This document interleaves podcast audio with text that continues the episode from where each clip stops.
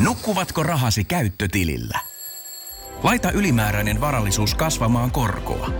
BigBankin säästötili on helppo ja joustava tapa säästää. Voit tallettaa ja nostaa rahaa säästötililtäsi ilman kuluja tai rajoituksia. Tarjoamme nyt uusille BigBankin asiakkaille säästötilin 3,90% korolla 3 kuukaudeksi. Tarjous on voimassa toukokuun ajan. Avaa säästötili osoitteessa bigbank.fi. Vuoden 2020 salaisuuksia paljastava kristallipallo näyttää kovaa liikehdintää fobioiden, eli erilaisten pelkojen ja kammojen top 100-listalla. Otetaan tähän alkuun liikkeelle katsaus vuoden 2019 fobioiden top 10. 10. sijalla on golfareiden pahin vitsaus, trypofobia eli reikäpelko. 9. ilmastoaktivistien kestosuosikki aerofobia, tuttavallisemmin lentopelko.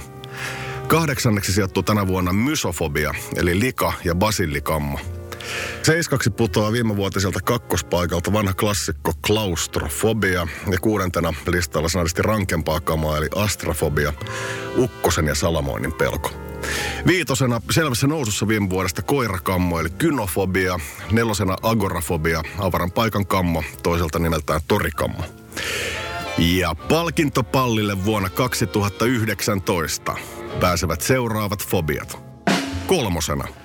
suosionsa huipulla, korkeiden paikkojen kammo, akrofobia. 2. vähemmän yllättävästi, ofidiofobia eli käärmeiden pelko. Ja 1. kestomenestyjä, pelkojen White Christmas, kaikkien aikojen suosituin kammo, eli arachnofobia, hämähäkkien pelko. Onnea kaikille vuoden 2019 fobiavoittajille. Nostetaan vielä muutama kunniamaininta niin sanotusta independent tai alternative fobioista, jotka lähestyvät tasaisen varmasti pelkotilojen mainstreamia. Siellä 63 on bananofobia, eli banaanikammo, ja sieltä 88 löytyy tuijottavan ankan pelko.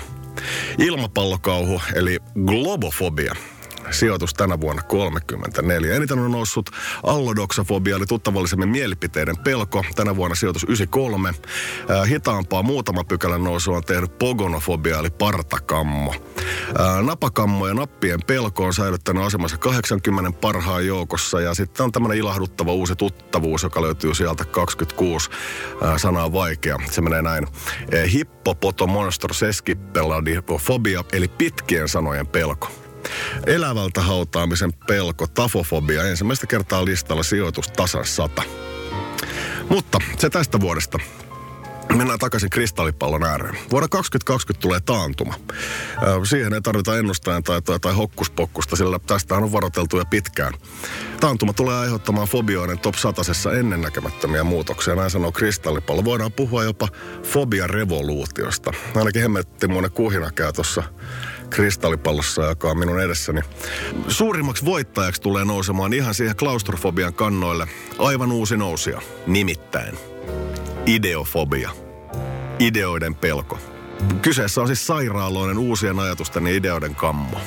Ideakammo on ahdistuneisuushäiriö, joka ilmenee epäluulona ja irrationaalisena kauhuna uusia ajatuksia ja ideoita kohtaan. Ideofobiasta kärsivät elävät tiukasti omalla mukavuusalueellaan. He eivät ole avoimia tavallisuudesta poikkeaville ehdotuksille ja ovat kyvyttömiä sekä ennen kaikkea haluttomia hankkiutumaan eroon pelkotilastaan. Ideofobia on erityisen vahingollinen vitsaus mainonnan ja markkinoinnin parissa työskenteleville. Tämä vaiva koskee samalla tavalla mainostajia, mediatoimistoja kuin mainostoimistojakin. Ideakammo on tyypillinen vaiva erityisesti taantumien aikana. Näin on ollut niin kauan, kun taantumia on taloudessa esiintynyt. Mutta miksi uusia ideoita kammoksutaan? Vastaus on simppeli. On nimittäin niin, että kenelläkään ei ole koskaan 100% varmuutta uusien ideoiden tai ajatusten toimivuudesta. Niinpä nämä ideofoobikot pysyvät mielellään vanhoissa toimintatavoissa. Ne ajattelee, että kun tehdään vähän pelokkaammin, pienemmin ja hiljaisemmin, niin mikään ei voi mennä ainakaan pieleen. Leikitään kuollutta.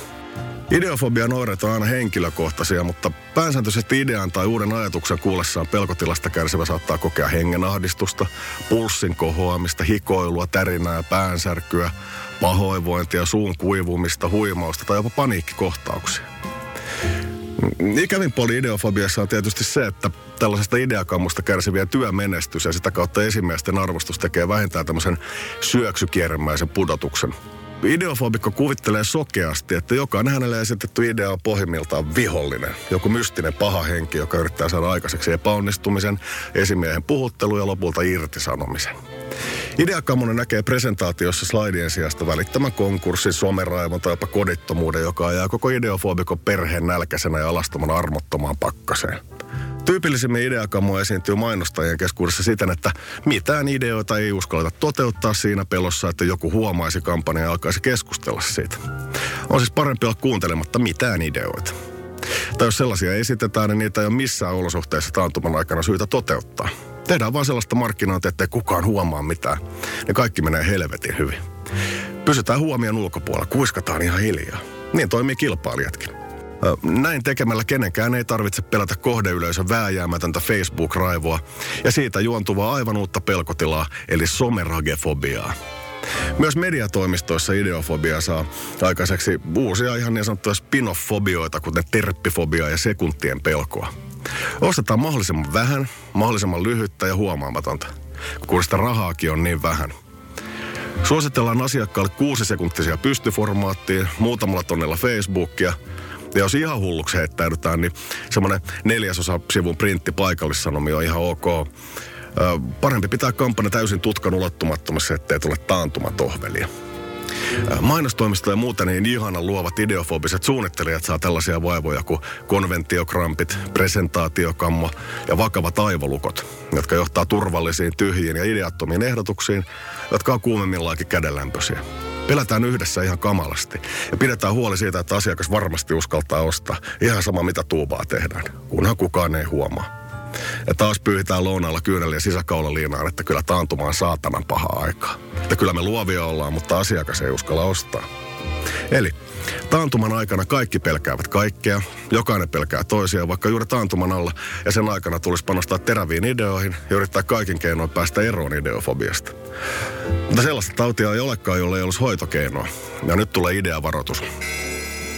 Eli jos kärsit ideofobiasta, niin just nyt kannattaa pistää kypärä päähän.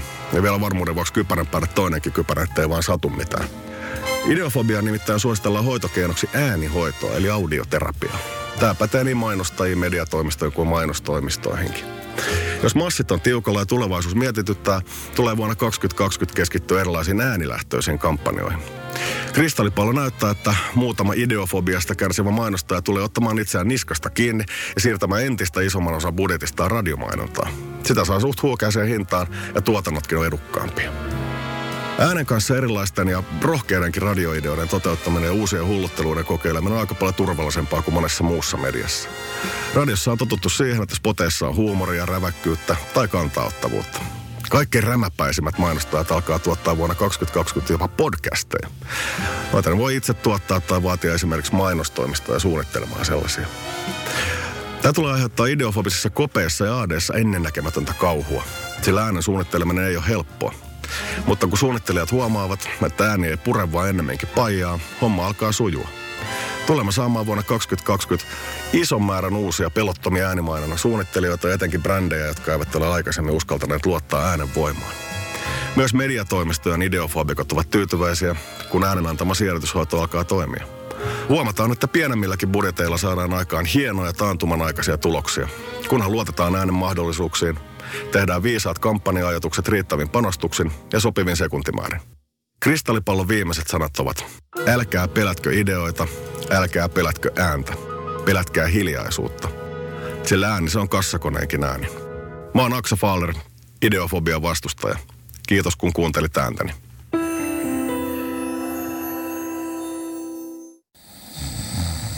Nukkuvatko rahasi käyttötilillä? Laita ylimääräinen varallisuus kasvamaan korkoa. BigBankin säästötili on helppo ja joustava tapa säästää. Voit tallettaa ja nostaa rahaa säästötililtäsi ilman kuluja tai rajoituksia. Tarjoamme nyt uusille BigBankin asiakkaille säästötilin 3,90% korolla 3 kuukaudeksi. Tarjous on voimassa toukokuun ajan. Avaa säästötili osoitteessa bigbank.fi.